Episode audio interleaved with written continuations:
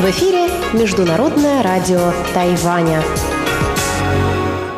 В эфире русская служба Международного радио Тайваня. У микрофона Мария Ли. Здравствуйте. Мы начинаем ежедневную программу передачи с Китайской Республики. Если вы слушаете нас на частоте 5900 кГц с 17 до 17.30 по UTC, то вашему вниманию будет предложен сегодня выпуск новостей вторника и рубрики «Панорама культурной жизни» с Анной Бабковой и «Учим китайский» с Лилей У.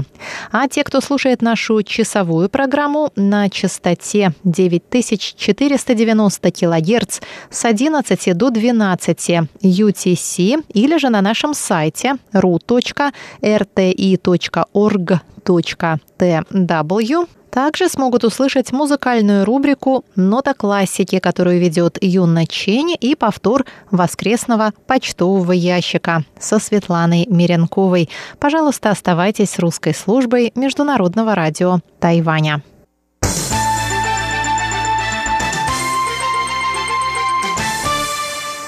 Мы начинаем новости вторника, 14 апреля.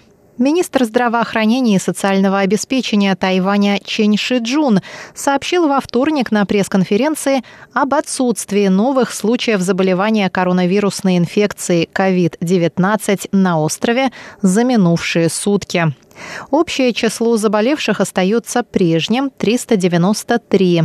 Из них 124 уже поправились и вышли из-под карантина, шестеро скончались. К настоящему времени на острове зарегистрировано 338 завозных случаев коронавирусной инфекции и 55 случаев местного заражения. Министр здравоохранения отметил, что хотя отсутствие новых случаев заражения – это повод для радости, эпидемия все еще продолжается и расслабляться рано. Он призвал не терять бдительности и помнить о необходимости соблюдения усиленных мер по предотвращению распространения вируса. Тайвань пожертвует еще 13 миллионов медицинских масок странам, пострадавшим от эпидемии COVID-19. Ранее США, страны Евросоюза и страны-дипломатические союзники Тайваня уже получили от Тайваня 10 миллионов масок. Заместитель главы Департамента Министерства иностранных дел по делам Европы Чень Юншао сказала 14 апреля, что Тайвань продолжит помогать дружественным странам в рамках второй волны гуманитарной помощи по борьбе с пандемией.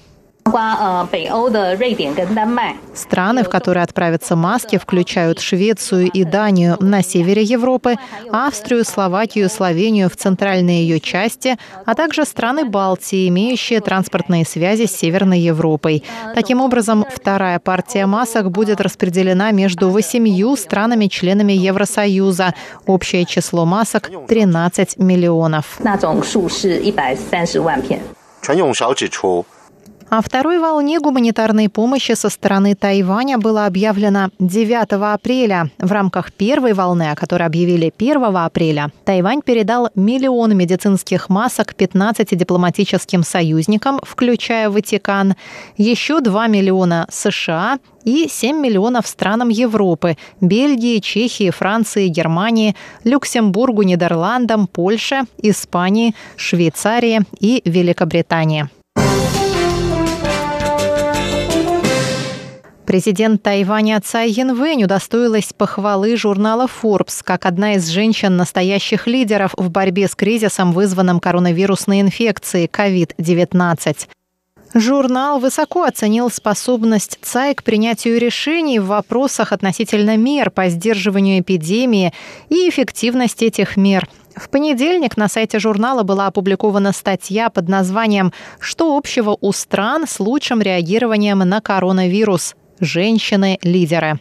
В числе других женщин-лидеров, успешно справляющихся с эпидемией, указаны канцлер Германии Ангела Меркель, премьер-министр Новой Зеландии Джасинда Ардерн, премьер-министр Исландии Катрин Якобсдоуттир и другие.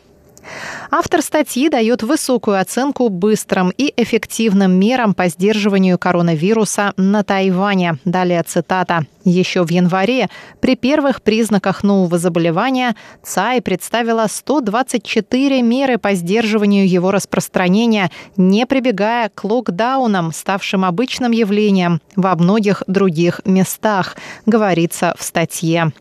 Автор статьи также упоминает о безвозмездном предоставлении Тайванем медицинских масок США и странам Европы.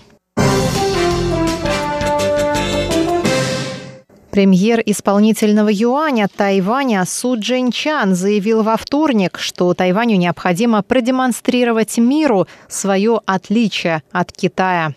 Замечание премьера прозвучало в ответ на требование общественности поменять название авиакомпании China Airlines, основанной в 1959 году, и название Китайской профессиональной бейсбольной лиги, единственной профессиональной бейсбольной лиги Тайваня. Премьер отметил, что в международном сообществе Тайвань часто путают с Китаем. В последние недели авиакомпания China Airlines перевозила медицинские маски, пожертвованные Тайванем другим странам мира, и многие могли подумать, что это маски, пожертвованные Китаем. Президентская канцелярия также сообщила во вторник, что продолжит обсуждение возможности переименования авиакомпании China Airlines, по-русски «Китайские авиалинии». Министр транспорта и коммуникации Тайваня Лин Дялун со своей стороны сообщил, что правительство открыто к переименованию главного авиаперевозчика страны. Петицию о переименовании авиакомпании China Airlines подписало более 40 тысяч человек. Среди предлагаемых имен такие как китайские авиалинии «Тайвань», тайваньские авиалинии и формозские авиалинии.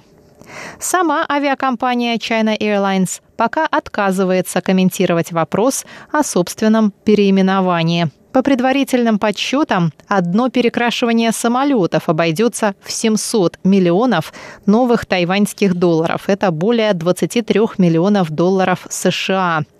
На смену всей документации во всех зарубежных аэропортах потребуется более 1 миллиарда новых тайваньских долларов или 33 миллионов долларов США.